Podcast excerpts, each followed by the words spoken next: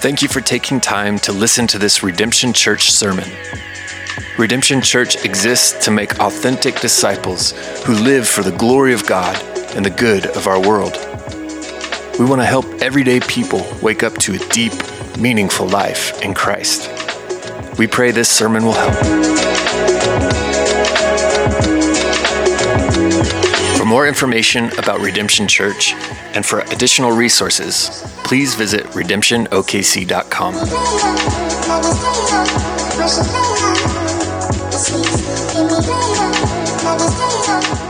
If you got your Bibles, turn with me to Matthew chapter 7 as we move towards the end of the Sermon on the Mount and begin to or, begin to wrap this kind of series up that we've been in. Well, friends, we live in uncertain times, don't we? Uh, any of you feel like life is more uncertain right now than it's been any period in your life? Um, maybe not personally, individually, that it's as deep, but corporately, as a group of people, I feel like things are more unstable right now, or at least they feel that way um, to me. And yet, I want to tell you today why it is we don't need to panic. Because when I, when I look at the world, I see a whole lot of people and a whole lot of anxiety I see a whole lot of panic going on. I see a whole lot of worry. I see a lot of anger lashing out, blaming everyone for all the stuff that's going on and the fact that it's unraveling. Uh, there, there's a reality for us that when we, uh, as people of the book, people of the Bible, we look at it, and there's a whole lot of people in our world that are calling that which the Bible calls evil good. And they're celebrating that which the Bible would tell us to avoid and to watch out for. And in many ways, we've exchanged the wisdom of God for lies about the nature of life, uh, the nature of justice, the nature of marriage, the nature of, uh, of what flourishing and thriving in our world looks like. And in all of those ways, it can create anxiety and stress and tension for us, can it? And so we see people bickering and fighting and arguing. And yet, when I look at the scriptures, I see Christ walking with great faith in his heavenly Father through the midst of the turmoil that he faced in his day. And his world was, in many ways, not any more certain than ours was. It was a mess then, and it's a mess now. Martyn Lloyd-Jones said this that life is a journey, a journey full of perplexities, problems, and uncertainties. Can I get an amen? What really matters in life is not so much the various things that come to meet us and with which we have to deal, as much as our readiness to meet them. See, I love the perspective that he brings to that. It says, you know, life is not so much about us fearing all the stuff that's coming at us as it is us getting ourselves ready to deal with whatever comes our way. And that per- perspective shift, I think, really changes things if we, if we embrace it. So let me ask you this question Are you ready to face whatever it is that comes your way? Are you ready to face whatever uncertainty, whatever problem, whatever perplexing uh, issue uh, that arises on the, uh, on the horizon of our lives, are you ready for it? I think today we're going to see really where it is that we can turn. And we're going to look at a great text in Matthew 7 that gives us great encouragement for what we can do in, in uncertain times to really get ourselves ready to meet the challenges ahead. But here's the thing I, wanna, I want you to hear as we start. God's people always shine brightly in dark times because they look like their Heavenly Father. There ought to be a family resemblance that flows through us into the world so that we shine brightly in the darkest days. And so, even in times of darkness, the church is it's a church, oftentimes the church's finest hour. And we get to show off tremendously. So, let's look and see where we can find some encouragement from Jesus' words today in Matthew chapter 7. So, Matthew 7, we're going to start in verse 7 and just read down through verse 11. Ask and it will be given to you, seek and you will find, knock and it will be opened to you. For everyone who asks receives, and the one who seeks finds, and the one who knocks, to the one who knocks it will be opened. For which of you, if your son asked for bread, would give him a stone? Or if he asked for a fish, would give him a serpent? If you then, who are evil, know how to give good gifts to your children, how much more will your Father who is in heaven? give good things to those who ask him. These are the words of Christ and instructing us and telling us about the hope, where, where it is we should turn for hope. And he gives us that simple command ask, seek, knock. And uh, words that we've probably heard before, words that we, uh, words that we, we probably could quote. Uh, it's an image that uh, has been repeated an awful lot. But let me ask you this as we step back and think about what Jesus is doing in the whole Sermon on the Mount, going, you know, Matthew 5, 6, and 7, why do you think Jesus stops here as he gets towards the end and gives us this kind of super encouraging word? Well, uh, one thing is, I, th- I think it's probably, if you think about all the things Jesus said at this point, it can be pretty overwhelming, can't it? I mean, if you think about all the things Jesus said about do not judge those around you, do not, uh, do not seek vengeance to those who have harmed you, love your enemies. Um, I, I tell you, it's not just adultery, it's a problem, it's the lust that's in your heart. If you even look at someone, you're in trouble. Uh, it's not just murder that's a problem. If you hate someone, if you're angry with them, it does something bad in your heart. And so don't even be angry. Uh, any of you start to get overwhelmed when you think, let's see, I can't ever lust, I can't ever get angry, I can't ever seek vengeance when someone's done me wrong, I can't ever judge another person, I, I have to live in perfect uh, harmony without any kind of hypocrisy in terms of my religious life and everything that I do there. And you start to think about all the things Jesus talked about, it can get pretty overwhelming, can it? Now all of a sudden he stops and goes, Stop, ask, seek, knock. You have a Father in heaven who will give good gifts to his children. I think there's a reason why you do uh, that. Uh, I was reading Augustine this week and what he wrote about this. One of the things I love about getting preached on the Sermon on the Mount is you, for 2,000 years, everyone's preached on the Sermon on the Mount. It's probably been preached on more than anything else in the history of the church. And so, uh, you know, 1,600 years ago, Augustine's preaching sermons on this, and I can pull him up and read his sermons in North Africa and what he was saying to his people. And one of the things he said was, he was the verses right before this talk about uh, not giving your holy things to dogs and not casting pearls before swine. He says, probably most people looked around and went, dude, I don't even have any pearls. Like, I don't have any holy things. What is it you want me to do? I better ask God for some help here because I don't know what to do. Um, and there's a lot of wisdom in that, isn't there? That we, we see ourselves as inadequate. We know that we don't measure up. We know we can't do everything that Jesus called us to do. And so he stops and he says, Come out, you can ask. Because you have a Father in heaven who cares for you, who will help you, and he wants to meet your needs. And so, in the midst of these high demands upon his disciples, the sermon gives us this encouraging section that sort of balances it all out with grace. It says, God will give you grace to help you do the things that he's called you to do. And he, he, tries to offer some encouragement. So let's look at verses 7 and 8, where he says, Ask, seek, and knock. And when he talks about these things, why should you ask? He says, that's pretty obvious. Those who ask get what they want, right? Those who ask get what they, re- they receive, what it is they ask for. That seems like a pretty good reason to do that. But it's easy for us to take that as an assumption, but don't run past the assurance that Jesus gives here. You notice all three, three commands he gives all come with a promise. So there's three commands, there's three promises. Ask, you'll receive. Seek, and you'll find what you want. Knock, and the door will be open to you. You'll be welcomed in. That's encouraging words, right? No matter, no matter who you are, if you're a follower of Jesus, if you ask, you get it. If you seek, you'll find it. If you knock, it's open for you. It means God's there and what you need is available. What he's really saying is God doesn't screen his calls. Uh, any of you want to admit you screen your calls? Yeah, how many of you, how many of you would raise your hand right now and go, yeah, I'm that person? Because I'll confess to you, when the phone rings, my first thought is, I bet I don't know him. And then I go, maybe they won't even leave a message. And, and typically I try not to even look because I just think, well, what if, what if it's a, oh, I don't know, I don't want to know. And so I, I, I, don't want to answer the phone. I almost never answer the phone because I'd rather just let it go to voicemail and see if I really need to do something about it, right? Because I, I don't want it to impinge upon my freedom and what I have. And what he's saying is, God's not like that. God doesn't have a doorbell that has a video on it, and when it rings, he sits back in the room and pulls his phone up and goes, yeah, I'm not getting up for that. and leave you standing outside still ringing the doorbell, right? I mean, because some of us act that way, but what he's saying is God's not like that. That if you ask, you receive. If you seek, you find. If you knock, the door's open. God is much kinder oftentimes than we are. And that's the way this is supposed to make you feel. That, that we have 24 7, 365 access to a Father in heaven who cares for our needs. And he's available and he's ready and he's willing. And he's not begrudging when you come to him, but he opens the door ready to receive you. Is that good news? Is that good news when you're when you're stressed?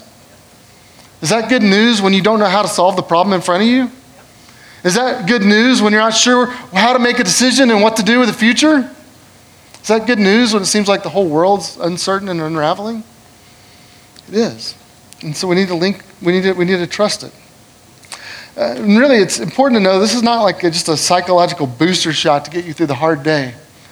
Uh, this isn't like a, like a little happy hour binge to make you feel a little better to get through the day. This is actually a reorienting of your entire life around the goodness of a Heavenly Father who cares for you. It's something much bigger than that. So let's, uh, let's look at these three actions. I think they build upon one another. Ask. To ask is to express your need. To ask for something, you have to have mental recognition of it, don't you? There has to be some kind of a mental, or in your mind, you have to have an understanding of what it is that you need, and then that has to be expressed in some way. And so this really is focusing on you understanding something in your mind, so you ask for it. And there's an implicit assumption in that, uh, which is this that you only ask for things that you know you need, right? Things you don't already possess. I mean, if, if you had a $5 bill in your wallet and you needed $5, you don't go, hey, could I have $5? You just pull the 5 out and use it. If you already possess it, you don't need to ask for it. So when we ask, there's an understanding here that says, man, I mentally comprehend the reality that I, within my own self, do not possess everything I need. And so I'm, I'm recognizing that mentally, and I'm asking for, for some help here. And this is kind of the foundational idea that, that if we were sufficient, we wouldn't need to ask. But we're not, that He is. And so we can always turn to Him and ask. So we ask. So that's mental, where we, kind of where we come from. But then it goes a step further and builds on that, and he talks about seeking. When he said um, seeking, or, or, actually, let me before I get there, let me. I want to read a quote from Martin Luther on on asking and why why this is so helpful, uh, because I think sometimes we it's easy for us to run past this, and I love what it was he said on this. He said, "God knows that we are timid and shy." That we feel unworthy and unfit to present our needs to God. We think that God is so great and we are so tiny that we that we do not dare to pray. That's why Christ wants to lure us away from such timidity, to remove our doubts and have us go ahead confidently and boldly. Is that not helpful? Do you ever feel like your needs can't be that important that God would actually care about them? like, I look on the grand scheme of the world and I think, man, there's, you know, when you, when you look at wars and famines and you look at the things that are going on, think, man, God's got so much to do. Surely, surely He doesn't need to hear about my petty little stuff. But don't you love that Jesus in this sermon comes to it and he says, No, you ask. You'll always receive. If you seek, you'll find. If you, if you knock, he'll answer. He's luring us, he says, uh, Luther says, luring us out of our timidity so that we boldly just come to him and ask and state it as what we need. That's good. Um, seek. To seek has to do with the will, meaning you want something. It speaks to our motivation. You only seek something that you desire. You, if, you, if you want something badly enough, you'll actually get up off the sofa, you'll actually push, push the off button on the remote, and you'll go get the thing that you want, right? I mean, like uh, on a Saturday when you've been there and you've stayed all day and you actually get hungry, and you have that deal like, how hungry am I? See, sometimes our desires are so weak that we don't, we don't get up and go do those things. But what he's talking about here is that, there's, that you go seek something because you've got a desire for it. And so it's speaking to your will. I'm motivated to go pursue and find something that I can count on. Uh, think about it this way um, being on a trip, any of you have little kids that play little league basketball, soccer, baseball, something like that. And sometimes you go on these, these trips and it's always frantic. I mean, you're always trying to make sure you got the right jerseys, you're doing all the stuff. Then you get in there and then you got to check out in the morning and you know it's going to be sweaty by the time you finish the day and you've got to do the thing. And uh, imagine the scenario where, uh, and i actually seen this one play out, uh, but where mama loses her wedding ring as everyone and realizes it just before they're heading out to the game. Now, let me ask you this that puts you in a, in a place where you have to make a choice, right? Are you going to seek the wedding ring or are you going to go see the game? I can, I can tell you, in about 10 times out of 10, mama's going to stay and find the wedding ring, and dad or someone else may take the kid off to the game because that wedding ring is that important, right? And so, whenever you're forced to make a choice, then you go, Well, I'm going to seek the wedding ring. I'm going to look. I'm going to devour this, apart, this, this, hotel room until I find the ring, and the thing that I'm seeking. And, and everything else has to be put off until I get to that point, right? Now, that's true, unless, unless maybe, ladies, you wanted, you wanted a better ring. Like, unless you know that when he asked you, he was dirt poor and couldn't afford anything, and now you're like, hey, I could trade up on this deal if I play these cards right, right? That, that, just kidding. You, no one would ever do that, though, because it's something of great value to you. You pursue the things and you seek the things that are, that are value and you prioritize them. So we seek those things out. Um, true story, I, I rode cycling team in, in college and had a, had a really nice road bike. I had to sell my road bike to buy my wedding ring because I couldn't afford it. And so there's things that, that have great meaning that go into those things that make you prioritize them, right? What Jesus is saying is we seek the things that we're motivated for. And so we ask for help and we seek it out. Then we get to knock. Knocking speaks to action. You have to physically go knock on a door, right? Like you can't just sit there and ask and hope and knock on the door at the same time. You have to get up and go do something. And so there's a, there's a commitment, there's a movement, there's a, an action that takes place there. And really, um, this is one that comes with a little bit of risk because when you knock on a door, you're, you're, you're taking a chance that maybe that door won't open. Or maybe the, the person that opens it won't be friendly. Or maybe they don't have the needs or, or the means to provide for the thing that you need. And so this one actually takes some action that involves some risk and some commitment in here. So when you think about these three verbs um, ask, seek, and knock let me ask you this question Why does Jesus tell us we have to do this? Now, if you look just a little bit, if you go back and look a little earlier in the Sermon on the Mount, um, one of the things Jesus encouraged us with earlier is that, that we should be able to pray because um, the Lord already knows what we need, right? So, question if the Lord already knows what we need, why does He make us ask? Like, is it a power play? Like, is God up there going, like, hey, come back, come, come here, come tell me what you need? Is, is it a power play? Because uh, the scriptures say He already knows what we need.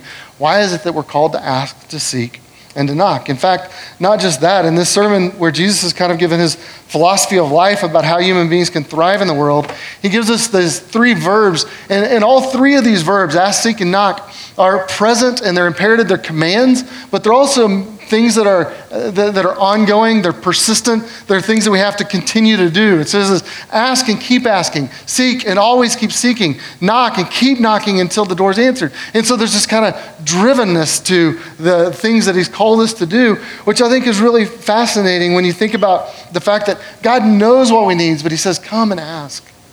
Why is it he does that? See, I think there's a reality for you and for me that if we think we have it mostly together and maybe we just need a little bit of help, we're not really going to go ask for help. We're just going to try to do it on our own. We're not going to mentally acknowledge that I don't, I'm not sufficient on my own.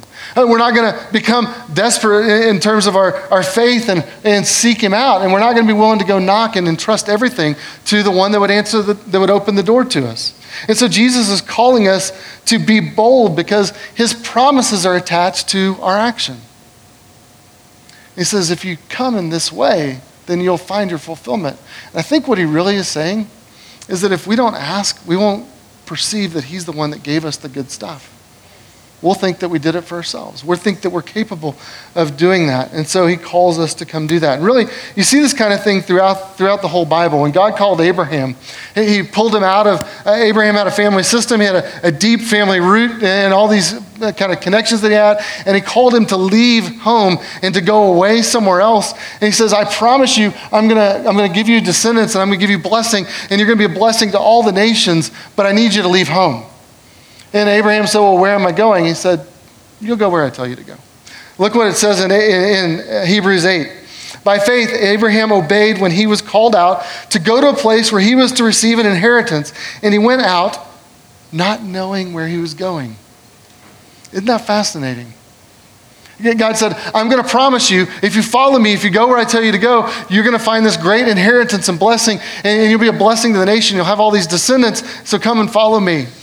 But he didn't tell him where he was going. He made him trust him. Do you ever feel like that in your own life? You're like, God, I'm, I'm trusting you. I'm counting on your promises. What is it you want me to do? And he says, just trust me and follow me and walk with me. You go, well, where exactly are we going to go? Can you show me the whole path? Any of you kind of micromanager in terms of your, your details? Any of you like your maps?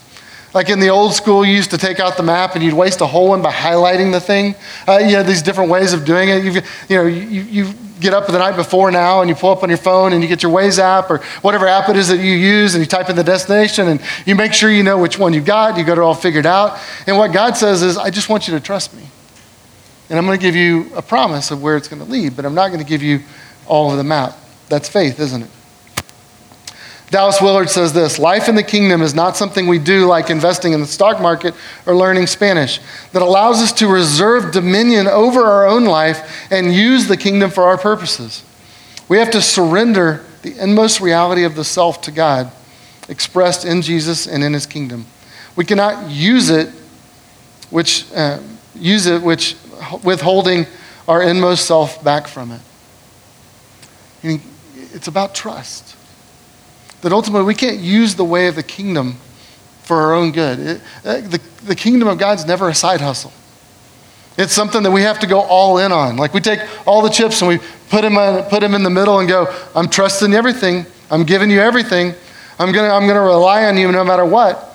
It's not some temporary high, it's a reorientation of the whole life. It's why Jesus said uh, elsewhere, No one puts his hand to the plow and looks back if he is fit for the kingdom of God. Meaning you can't start the thing and stop. You've got to go all in. And so you're trusting this with your whole life. Uh, it's why um, it's talking, speaking really to our persistence, our perseverance, our resilience. It's why Paul said we're leaving the things that are behind and we press on to the mark of a higher call. There's a decision where you say, I'm going all in on this, and I'm going to trust it. Jeremiah 29 13, you will seek me and find me, God says, when you seek me with all your heart. Here's, I think, what's important for us to understand. The point here is not that God's leveraging us to squeeze as much out of us as he possibly can get. The point, I think, of what Jesus is saying is you and I aren't going to experience true freedom if we haven't really trusted everything to him. See, if, if we trust Him a little bit, but I'm still holding back some for myself, and I say, okay, I'm going to try to manage all this myself, I'm going to trust God with just a little bit, how much freedom am I really going to experience in that? No, most of the weight of it's still on me. And what Jesus knows is unless I step completely over the, over the ledge, unless I say I'm going to just entrust my whole life to Him, that I'm not going to experience the freedom. I'm not going to experience release from the things that hold me back. I'm not going to experience joy that He wants me to experience. I'm going to still hold on to my worry. As long as I'm living in two worlds and I'm trying to go back and forth, the, the worry and the stress and the anxiety is still going to stay with me because it's still based upon me. And so I think that's why um, it's important for us to ask and why Jesus says, No, I want you to come and ask, to seek, to knock because in that there's a transfer. So anytime we ask a question of someone, there's a connection between us, right? Like if I ask you for help, I'm, I'm trusting you, and there's a little bit of a, a connection that takes place. That's why most of us would rather wa- wander around uh, in the city rather than stop and ask for directions. They're like, well, that, admits, that would admit that I don't know where I'm going, and it would admit that I'm dependent on what this person says. I think I can just figure it out. And so we try to find our own way. The, the, the power of asking a question sometimes makes us uncomfortable. And we don't ask God because we think He can't be bothered with our petty little problems. And yet Jesus says, Come and ask. And the reason we need to ask is not because He doesn't know. And it's not because He needs to be pestered into, into doing what we need. We, the reason we need to ask is for us. So we're ready to receive the direction that He gives. That there's something in our going to Him and asking for help and us going and seeking Him, and us going and knocking, saying, Look, I'm committing, I'm putting all my, my trust in, in, in what you're going to be able to provide for me.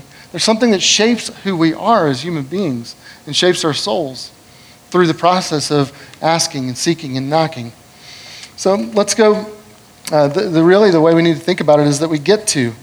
Uh, we, we, get to ask, we get to um, seek, we get to knock because he's going to answer for us. And so that leads us really to the next couple verses. So if you look at verses 9 through 11, we're going to talk about family. And really what you see here is that um, we're, we're going to see that, that there's a good father who gives us good things.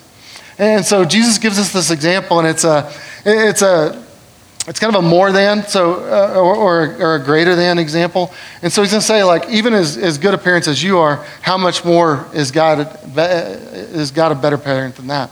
And so, how much, how much of a greater parent can God be? Now, I love uh, the, the fact that Jesus is pretty honest here. Like most of us are pretty dysfunctional parents, right? It says, if you, being evil, know how to get good gifts. Um, so if you have issues with total depravity, you got an issue with Jesus. Just saying.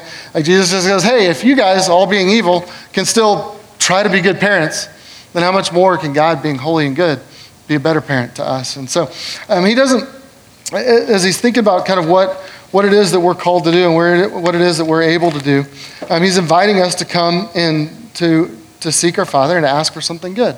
And so he gives us this example of um, surely a, uh, if a kid comes and asks for something good like bread, you're not going to give him a stone to eat, right? And surely if a kid comes and asks for something healthy like fish, of all things, like he's not asking for queso, he's asking for fish.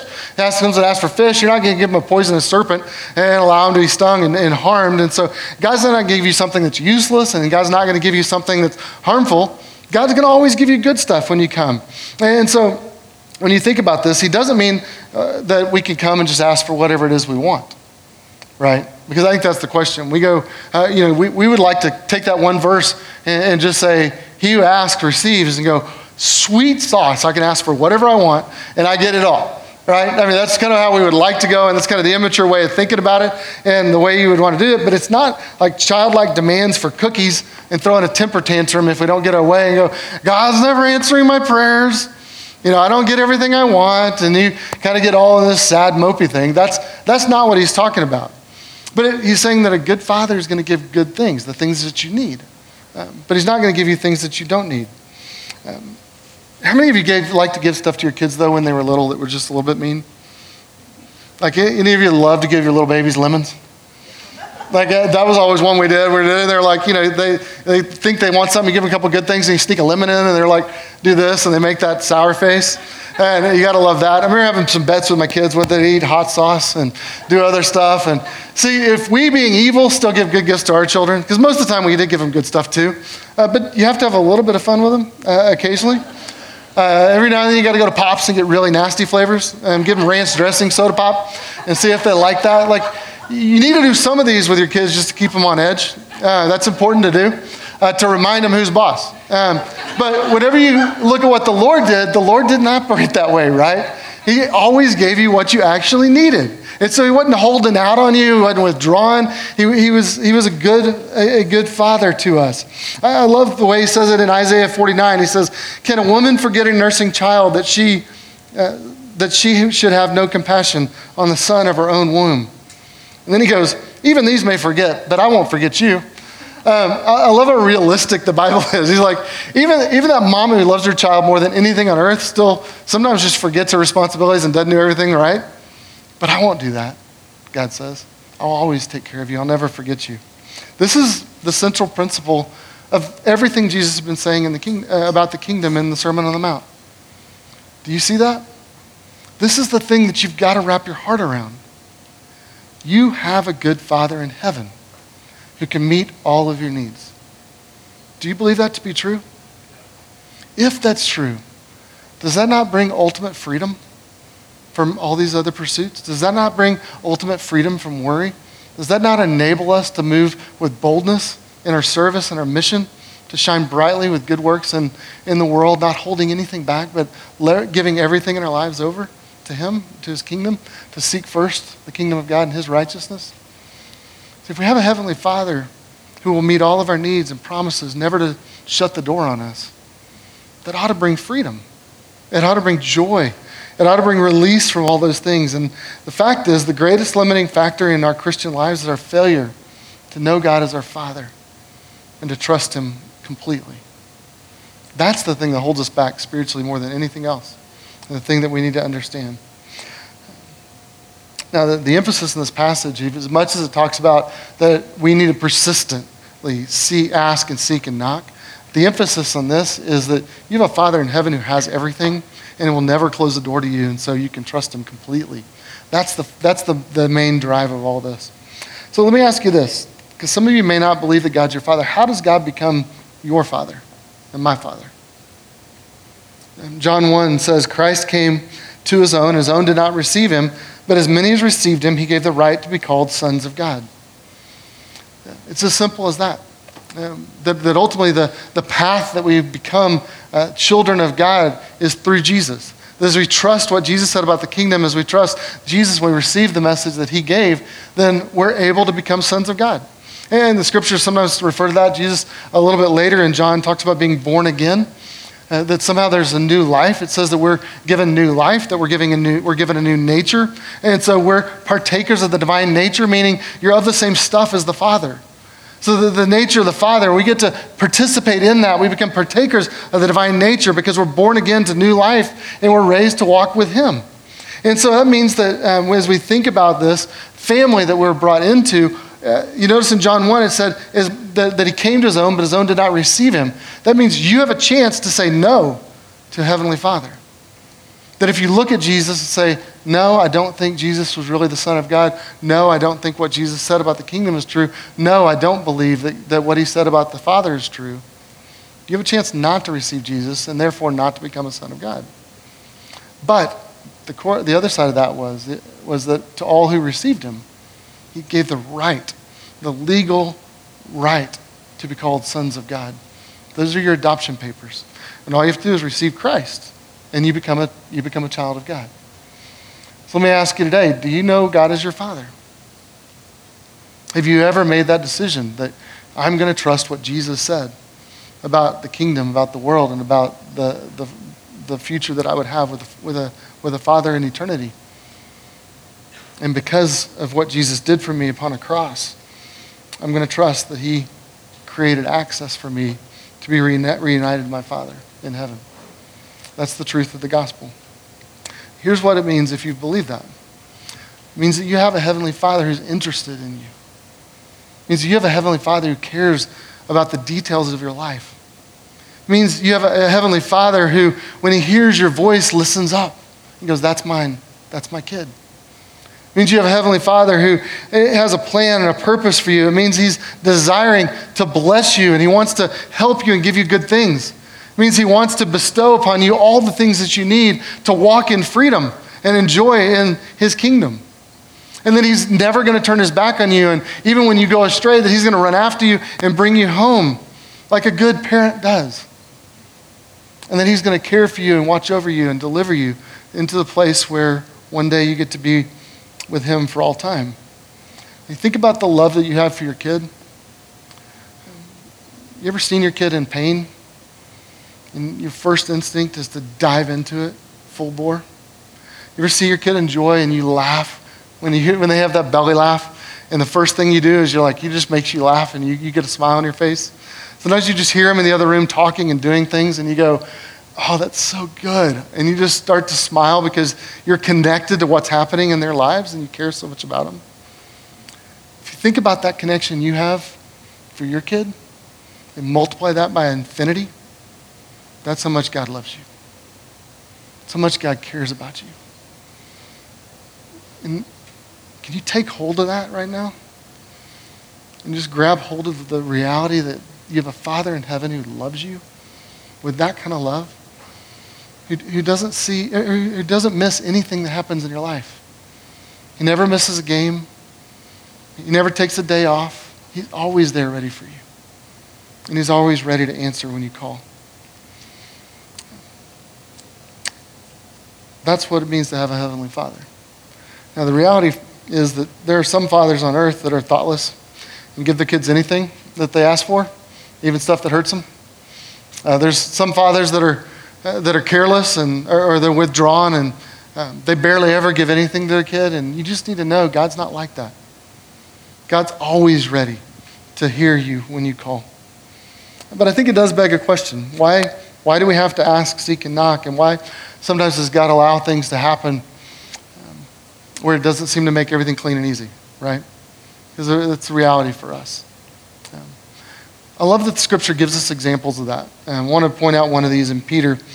Because um, here's the thing deep down, aren't you grateful for the assurance that God's going to give you what you need and just not, not just what you want? Aren't you grateful that God doesn't give you everything you think you need and everything you think you want? Because that would get a whole lot of us in trouble some of the time. And so God gives us, like a good father, He gives us what is helpful for us, He gives us what is beneficial.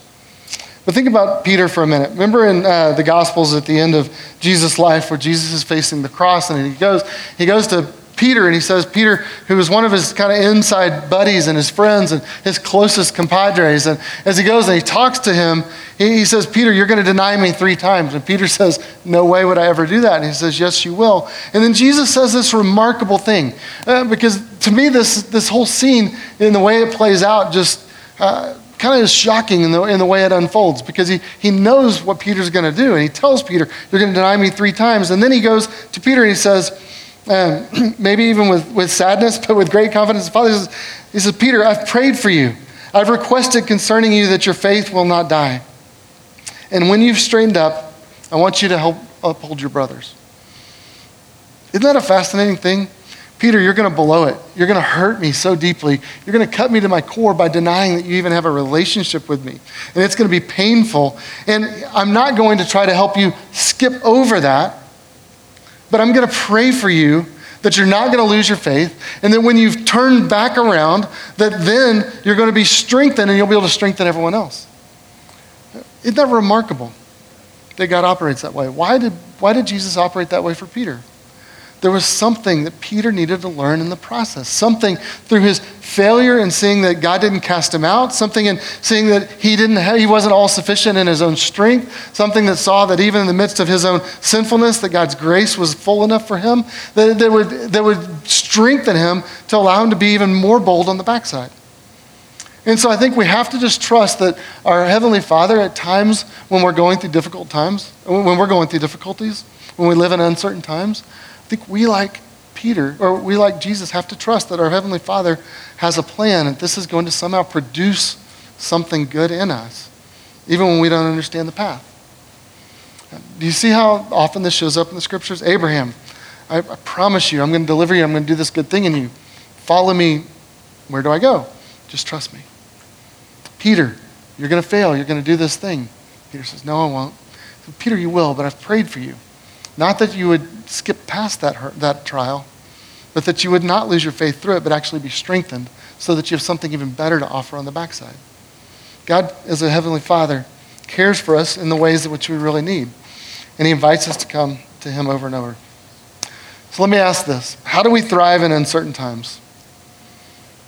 I think the, the first thing we have to do is we have to be certain that we have a Father in heaven if you're in uncertain times, you want to be certain about one thing. that's that you have a Father in heaven who's good and who will care for you. And in that, um, we ask, seek, and knock in a way that demonstrates our faith in a Heavenly Father.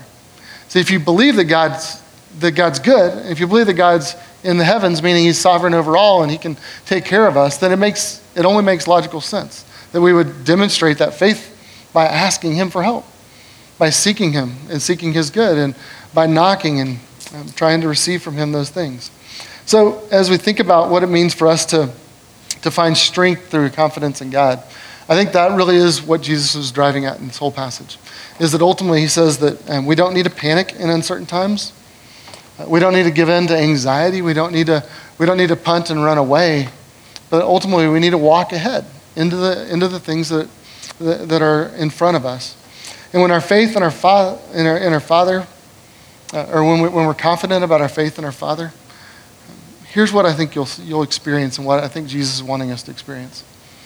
You'll experience freedom from worry, anxiety, and anger about the way the world's going. Um, you'll experience um, release from the desire for vengeance and lashing out.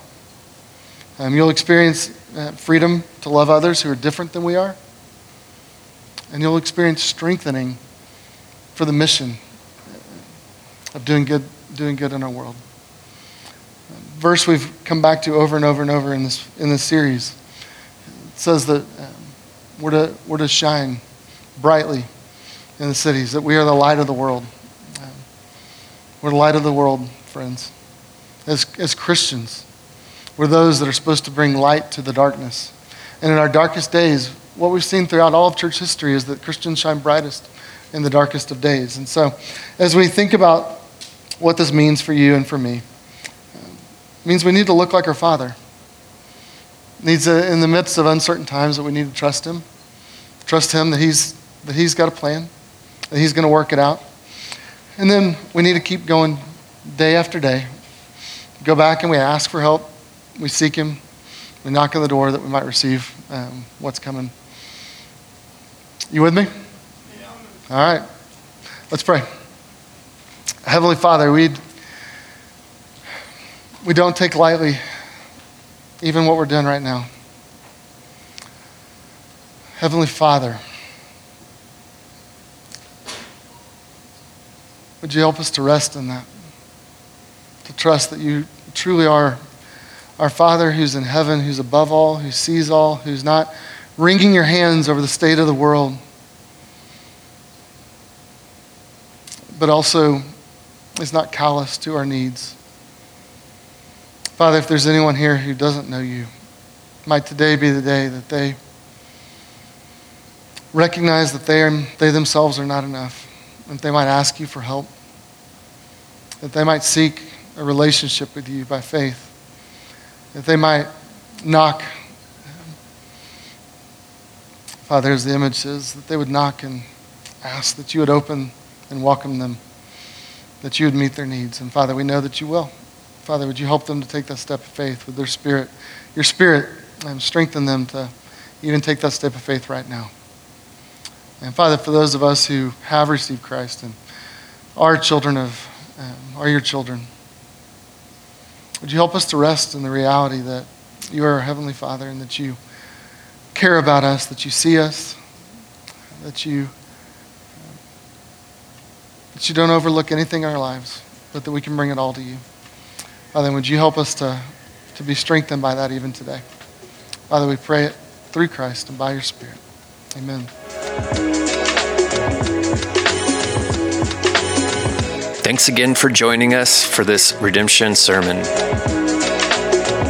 For more resources and information about Redemption Church, visit redemptionokc.com and follow us on social media.